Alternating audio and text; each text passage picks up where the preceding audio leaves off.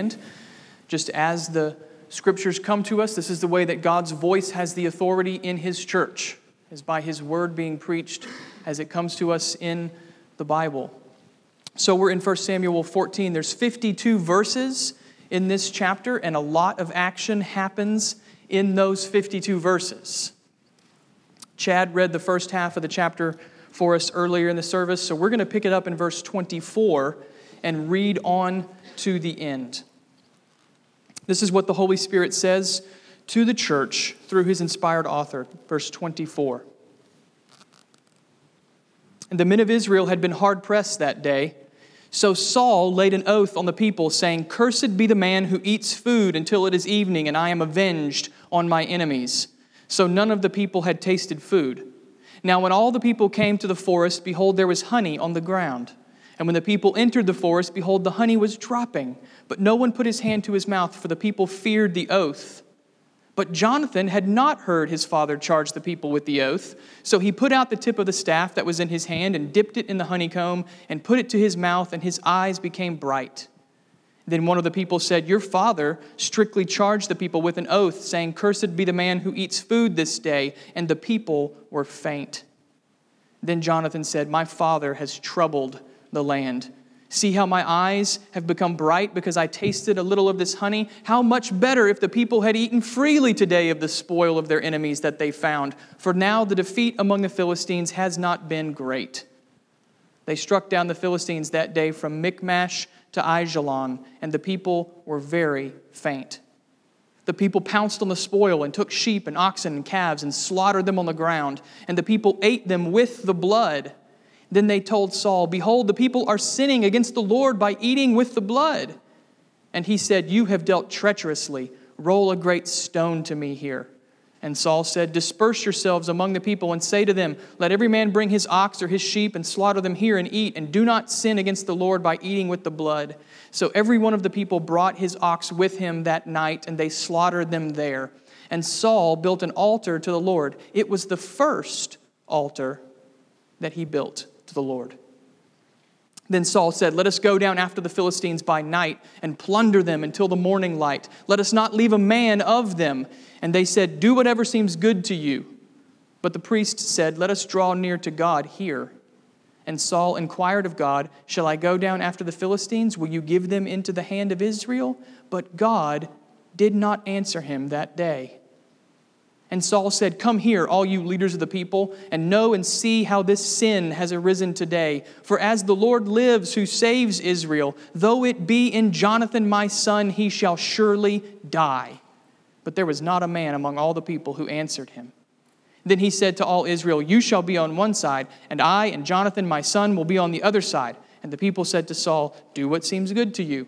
Therefore Saul said, O Lord God of Israel, why have you not answered your servant today? If the guilt is in me or in Jonathan my son, O Lord God of Israel, give Urim. But if this guilt is in your people Israel, give Thummim.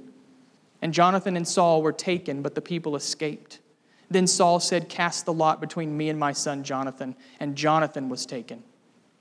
Then Saul said to Jonathan, Tell me what you have done. And Jonathan told him, I tasted a little honey with the tip of the staff that was in my hand. Here I am. I will die. And Saul said, God do so to me, and more also, you shall surely die, Jonathan. Then the people said to Saul, Shall Jonathan die? Who has worked this great salvation in Israel? Far from it, as the Lord lives, there shall not one hair of his head fall to the ground, for he has worked with God this day. So the people ransomed Jonathan so that he did not die. Then Saul went up from pursuing the Philistines, and the Philistines went to their own place.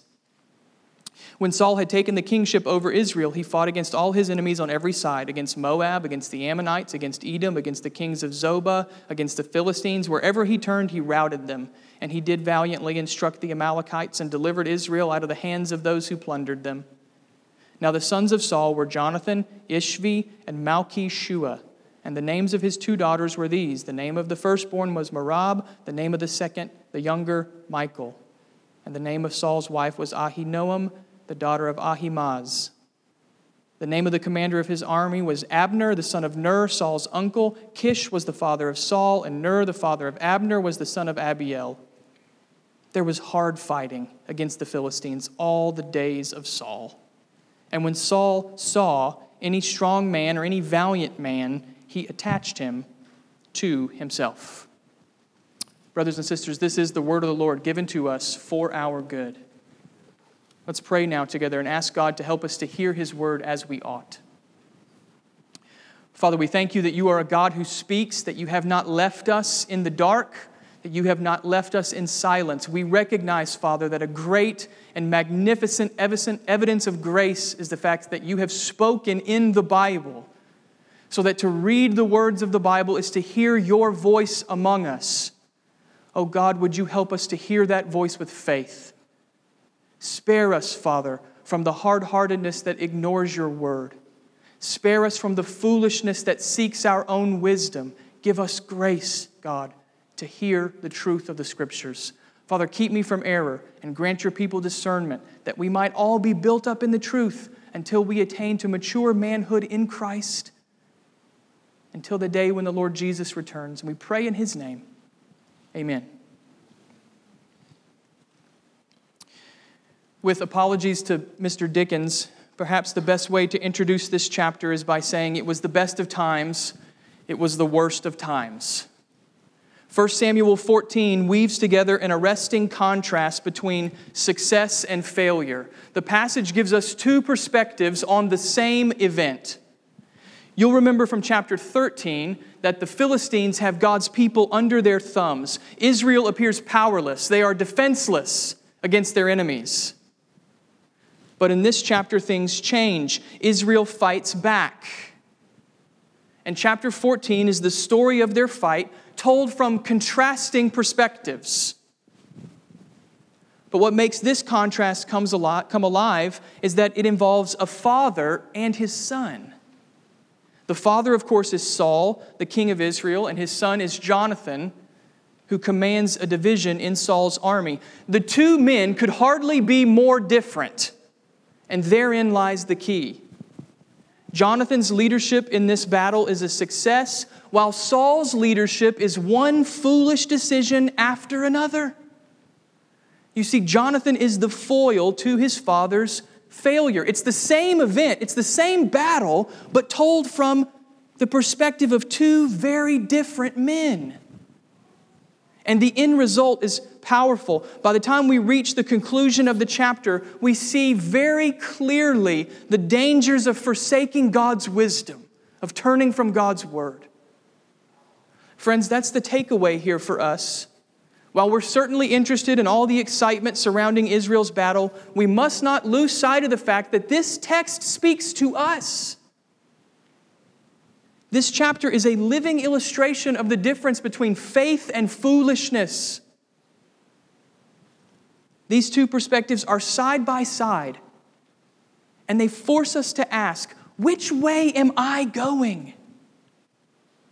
Am I walking the path of faith, or have I turned again to the path of foolishness, which is the natural bent of our own hearts? Which way am I going? Where do I need to grow? Where do I need to change? That's what this passage is asking to us. And you see, this is part of what makes the Bible so compelling and so helpful. The Lord could have simply given us a list that said, Don't be foolish, choose faith. But that's not what God has done. Instead, in His wisdom and in His grace, the God has given us a living contrast, a flesh and blood picture that arrests our attention and cries out, Don't be fooled, friends. Don't be fooled. God's word is the only place to find the wisdom for life. Neglecting God's word will cost you dearly. While trusting the Lord is always the wise way to live. The question then is which way will we walk? Which way will we walk?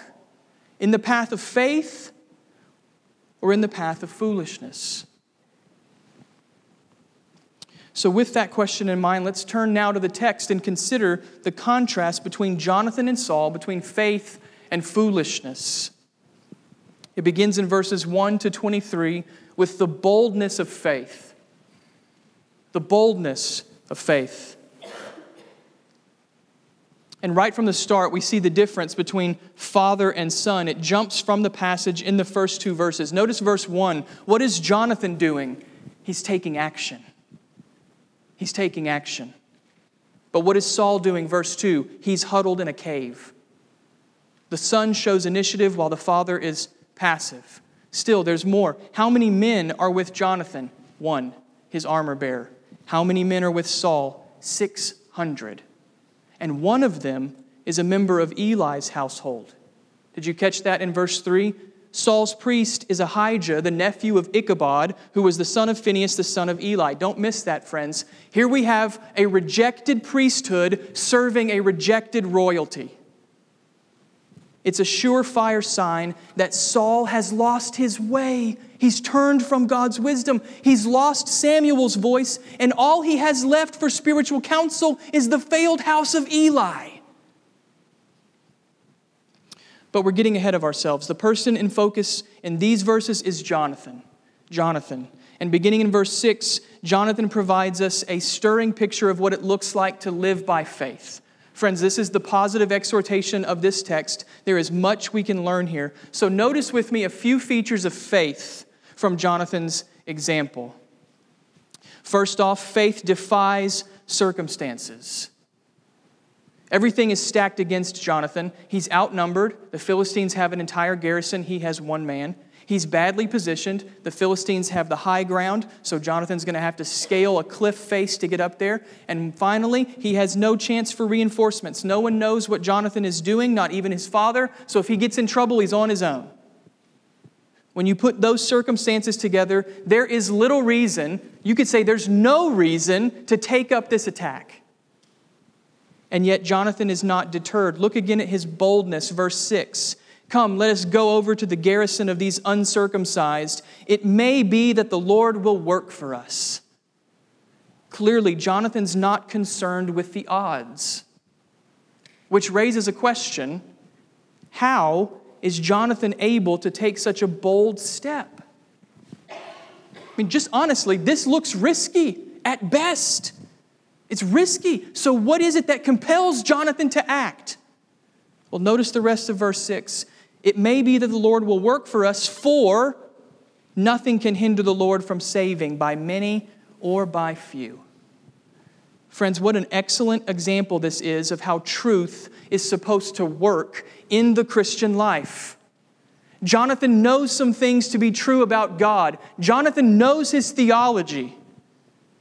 Jonathan knows God is omnipotent, that his power is unlimited, and therefore God can work even when the odds are insurmountable.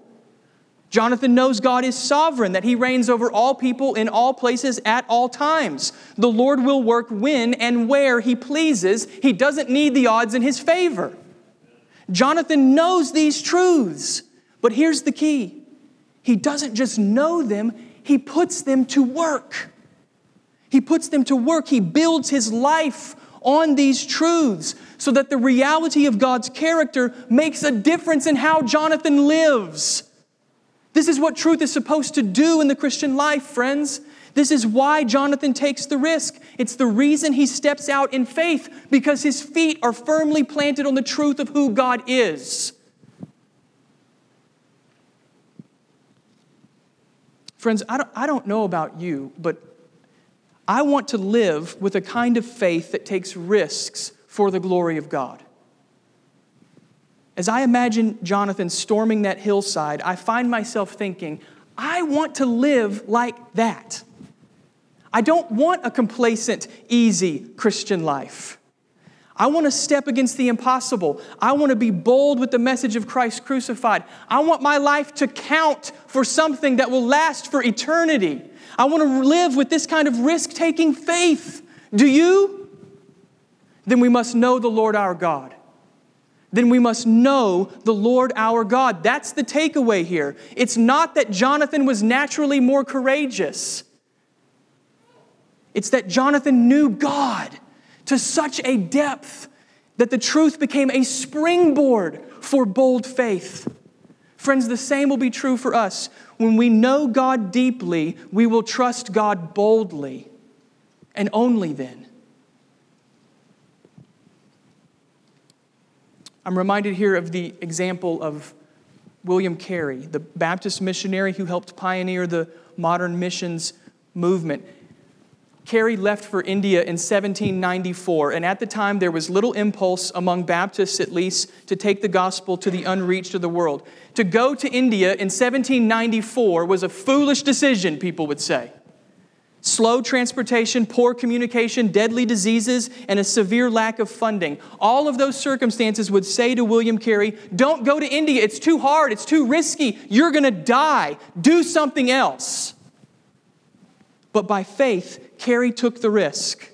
He took the risk because he knew God's purpose was to save people from every tribe, tongue, and nation. He knew that Jesus died for people among the unreached, and therefore God would be with him as he went. God would make a way. It was that truth that compelled Carey to step out in faith and risk everything to see Christ proclaimed among the unreached. That's the tr- same truth we see here. When we know God deeply, we will trust him boldly. Friends, may the same be true among us. If we want to make a difference for the glory of God, if we want to have a holy ambition to see the gospel of Christ reach into the darkest places of just our city, let alone the far reaches of the world, we're going to have to take risks with the gospel. We're going to have to have this kind of boldness. So may we know the Lord our God. May we live with the same kind of faith that defies circumstances with the truth of God for the glory of God. Faith defies circumstances to do what can't be done. That's the first feature from Jonathan's example. But he keeps going, and in verse 8, we see another one. Faith balances risk with wisdom. Faith defies circumstances, but faith also balances risk with wisdom. After his armor bearer agrees to support him, Jonathan proposes a test. It's a pretty simple test. If the Philistines say, We're going to come down to you, then they won't attack. Jonathan won't attack them. But if the Philistines say, You come up here to us, then Jonathan will take that as a sign that he should go forward. So that's his test. Now, you might be thinking, Wait a second. I thought Jonathan lived by faith. So, how is this test trusting God? To which I would say, remember that faith does not cancel the need for wisdom. You see, Jonathan recognizes that God works through means. And Jonathan's plan is a way of discerning whether or not God is working in this particular situation. It's actually smart military strategy, if you think about it. If the Philistines say, We're going to come down to you, then that means they suspect something is afoot. But if they say, hey, come up here to us, then they've let their guard down. They're going to let Jonathan do the hardest part of the battle, which is climbing the sheer cliff face. They're going to let him do that unhindered. So you see the wisdom of Jonathan's strategy? He's ready to take the risk. He's ready to step out in boldness, but he balances that risk with a clear application of wisdom to discern is the Lord in this? Friends, what an instructive moment this is for us. By all means, let's be Christians who live with bold, risk taking faith. We need more churches and more Christians like that, especially in our day of anemic, complacent Christianity. We don't need less risk, we need more. But at the same time, let's also remember that risk is not the same as reckless. Reckless ignores God's wisdom. Reckless ignores that God works through means. Reckless acts as though we're God and the fate of God's kingdom rests on us. Friends, that's not faith. That's not boldness. That's pride masquerading as faith. Even here with Jonathan, notice in verse 6, he says, It may be that the Lord will work for us. So, do you hear the humility? Jonathan's ready to act, but still he submits himself to God. He seeks to discern God's wisdom before he acts. Brothers and sisters, the same should be true for us. This is why God has given us the scriptures and his church, so that we might depend on those gifts to discern his wisdom. We don't make up tests like Jonathan. His situation was different than ours. Instead, we study the Bible and we ask other brothers and sisters what they think about our plans. That's how we're called to live, with that same kind of balance, ready to risk for the glory of God, and at the same time, humbly seeking to discern God's wisdom through the means He's provided. Faith balances risk with wisdom.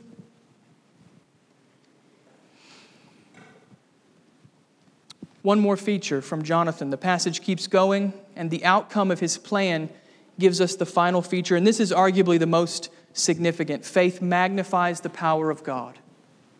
Faith magnifies the power of God.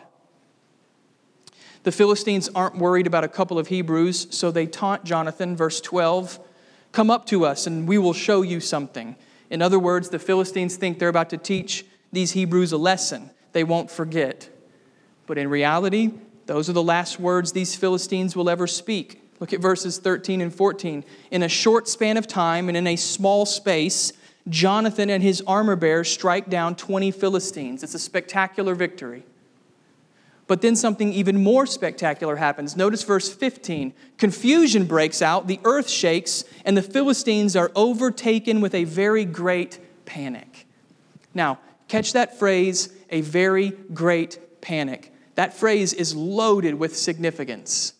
And as has often been the case in 1 Samuel, we have to go back to Deuteronomy to see why. I told you a few weeks ago, Deuteronomy is where it's at in the Old Testament, and it's so true. You got to go back to Deuteronomy.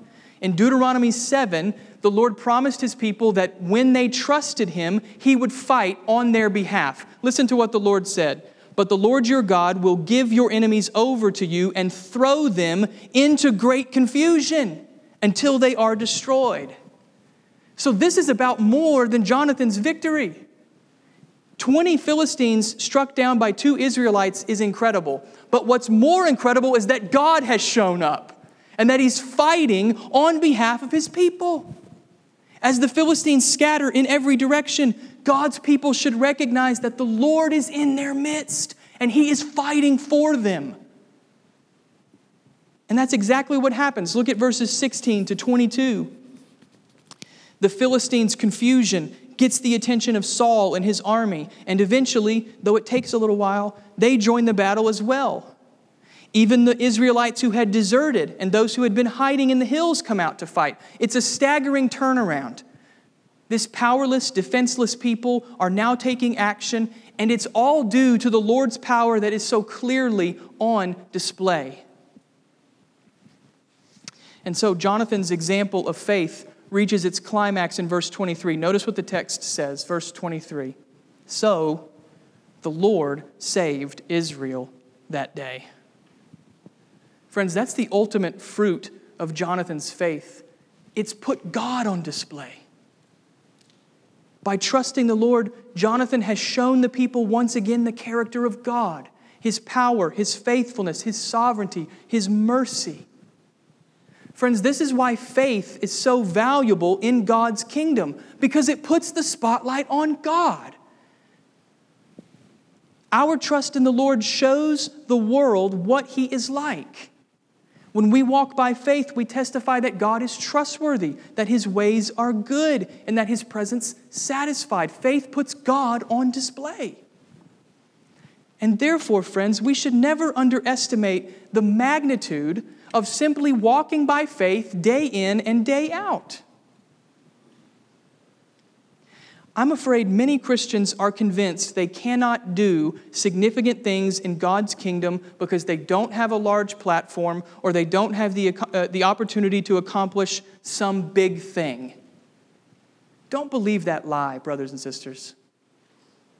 That kind of thinking is a scheme of the evil one to discourage Christians from embracing the high calling of walking by faith day in and day out. If faith puts God on display, then there's no higher calling than living by faith, regardless of your position. None. So don't grow weary, brothers and sisters. I know many of you are facing long roads and weary seasons. And I know that for some of you, those seasons seem to have no end and they may not end.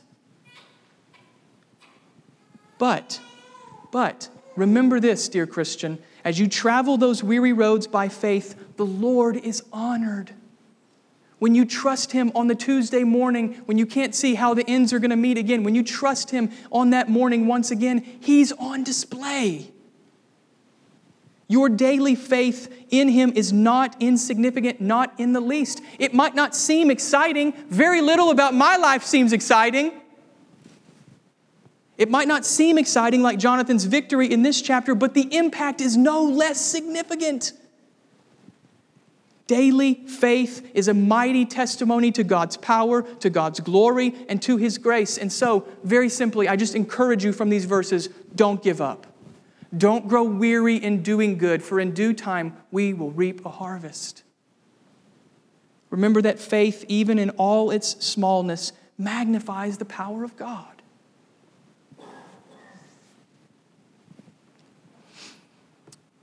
Friends, what a powerful picture of faith Jonathan has given us. Even more, what a powerful reminder of the God in whom we trust. You know, I can't help but wonder what kind of king Jonathan might have made. As you read the story of his life, it, it just does kind of draw you to that question what kind of king would Jonathan have made? He has all the qualities of a godly king. In fact, that's kind of his role in 1 Samuel is to be similar to David to show you that God's not concerned about your physical lineage, but about your heart. What kind of king would Jonathan have been? Sadly, we don't get the answer to that question because Jonathan doesn't get the opportunity to serve, and it's because of his father's failure. So, as encouraging as Jonathan is to us, we now have to turn our attention to his father, King Saul. And in verse 24, the passage shifts. I think verse 24 would be helpful if it had the word meanwhile at the beginning. Meanwhile, in another part of town. We see the second perspective on Israel's battle, and this is the cost of foolishness. Jonathan gives us the boldness of faith, Saul gives us the cost of foolishness. Honestly, friends, these verses are, are not that difficult to interpret. The, the key to this second scene is straightforward, and it comes in verse 24. Notice what happens Israel has fought hard all day so that the men are worn out. But Saul senses an opportunity for personal vengeance, right? Let's keep going until I avenge myself on my enemies. The Philistines have humiliated Saul, and now he has the chance to turn the tables. So Saul foolishly places an oath on the people. No one is allowed to eat anything until the victory is total. That's Saul's oath. And understand, this is not a suggestion from Saul. This is a binding oath sealed with a curse. If you break this oath, then you will die. It's that serious. But it's also foolish. And the author goes to great lengths to show us why. You see, this is where the contrast between father and son becomes startlingly clear. Jonathan took a risk in order to serve others. Saul puts everyone else at risk in order to serve himself. Notice with me the cost of Saul's foolishness. It happens over and over the cost of Saul's foolishness. To begin with, Saul risks his men. They're tired, they're hungry, they need strength, and yet Saul denies them the very strength they need. And why? Because he's more concerned about getting vengeance over his enemies than he is about caring for others. But that's what foolishness does, friends. It blinds us to the needs of others so that all we see is ourselves and our little kingdoms. Saul risks his men. Saul also risks his son. Notice what happens in verse 27. The army is passing through a forest dripping with honey. That's supposed to make you think about the promised land, right? This is God's good provision. There's honey just dropping from the trees. This is what the men need. And Jonathan does what any tired soldier should do he reaches out and he eats from God's good provision. And as you might expect, his strength comes back. He's ready to fight. But there's a problem here, isn't there? In tasting the honey, Jonathan breaks his father's oath. To be sure, Jonathan didn't hear the oath, he was too busy actually fighting the battle. But sadly, that doesn't matter. Saul is the king. So even if you break the oath in ignorance, it invites his punishment. Saul risks his own son. Saul also risks the battle. Notice verses 29 and 30. The men tell Jonathan what Saul has done, and fittingly, it's Jonathan who gives us the verdict on Saul's action. Look at what he says My father has troubled the land. That word troubled is used throughout the Old Testament to describe an action that brings harm to God's people. Do you remember the story in Joshua about Achan who kept some of the goods from the city of Jericho for himself, even though he wasn't supposed to. And then the next battle, Israel lost. Do you remember that story of Achan? This same word, troubled, is used to describe Achan. So Saul is in the same category as Achan, the fool. It always brings harm to God's people. And the harm here is that Israel's victory is lessened. If the men had eaten freely, then their triumph over the Philistines would have been even greater. Saul risks the battle. Saul also risks the worship of God. Notice verse 31. When the men can finally eat again, they're so hungry that they sin against God by eating meat before the blood has been properly drained. This is clearly prohibited in the law in the book of Leviticus. It wasn't a hard command to figure out, and it's not a hard command to follow. But that's the fruit of Saul's folly. He's driven his men headlong into sin. It's true, Saul attempts to remedy this situation by building an altar, but even then, things don't seem quite right. Notice verse 35. This was the first altar Saul had built. And it just leaves you wondering was worship not a regular aspect of his life? The first altar? He's become a stumbling block to his men. Saul risks the worship of God. And then finally, Saul risks his own leadership. Notice verse 36. Though it's the end of the day, Saul wants to keep the battle going through the night. But then something curious happens. When Saul seeks the Lord's guidance, he gets no answer. Silence is not good in the Old Testament when you ask for God's counsel. It means there's something wrong, some sin has been committed. And as we might expect, Saul assumes it's the people's fault. Don't miss that. Saul refuses to even consider his own role in this mess. He doesn't stop for a second to say, maybe it's me. Instead, he summons everyone to this high stakes casting of lots. Saul thinks this will reveal the truth. And the truth does come out, but it's not what Saul expects. It's not the people who have broken the oath, it's Saul's own son, Jonathan, the champion of the battle. And still, Saul is not deterred. Instead of slowing down, which would be the wise thing to do, Saul invokes another oath. This time, he swears by God that he will kill Jonathan as you're reading it, you're supposed to get this sense of this is out of control. And mercifully, before Saul can do this, the people step in. They too invoke the Lord's name, but they swear by God that they will save Jonathan. Friends, do you see how upside down Saul's kingdom has become? Here you have the people intervening against their king. It's entirely upside down. Saul is losing control. That's what we're meant to see here at the end. He's isolated, he's perpetuating chaos. He's already lost Samuel. He tried to get rid of his own son, who's the only brave man in the army. And now he's losing the confidence of his subjects. Saul's leadership is at risk because of his own foolishness. What a mess this is. What a mess. But you see, that's the point. That's actually the application. Saul's life is a sobering reminder of what happens when we forsake God's wisdom to go our own way. It might not seem like much of a problem at first, but over time, the cost compounds. One foolish decision becomes another, and then another, and then another, until we've lost control. I can't help but think back to verse 3 at the beginning of the chapter. Who is present in the cave with Saul? Ahijah, the priest in the rejected line. But even more telling, who's not present with Saul in the cave? Samuel, the Lord's prophet, who brings the Lord's word. Friends, do you, see that? Saul's trouble began when he turned his back on God's word. That's the takeaway for us. God intends this mess of a scene to drive us back to his word again and again and again. God's word is the only remedy for our natural tendency to go our own way. I'm not saying we're better than Saul. I'm as much of a fool as he is.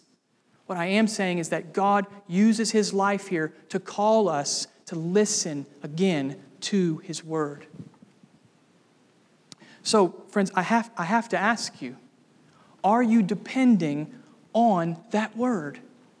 Are you regularly listening to what God has said, and by grace, are you seeking to submit yourself to Him in faith? If not, then like Saul, you're starting on the path of foolishness, and the cost of that path is more than you want to pay. It's more than you want to pay. Listen to the scriptures this morning. How many times have we seen this so far in 1 Samuel? The importance of God's word. Listen to the scriptures this morning. None of us can navigate this life on our own. We are naturally foolish, hard hearted, ignorant, and blind. We need the wisdom of God's word. There is wisdom in the scriptures, there is life, there is insight, there is counsel. Friends, there is no Christian life apart from living in submission to God's word. Ask God this morning to renew your desire to depend upon His Word. Don't neglect that first step of asking Him. The Lord Jesus says we have not because we ask not. And before we say what that doesn't mean, why don't we say what it does mean? That we should pray. Ask Him to renew your desire to depend upon the Scriptures. Take the attitude of the Apostle Paul whatever was behind me, I forget, and I'm pressing forward Ask Him to renew your desire to live upon God's word. Ask Him for the grace to obey where He calls. Saul's life shows us the cost of foolishness, but more than that, it's a call to us to embrace the blessing of living under the Word of God. And I pray that's a call each of us will answer in faith.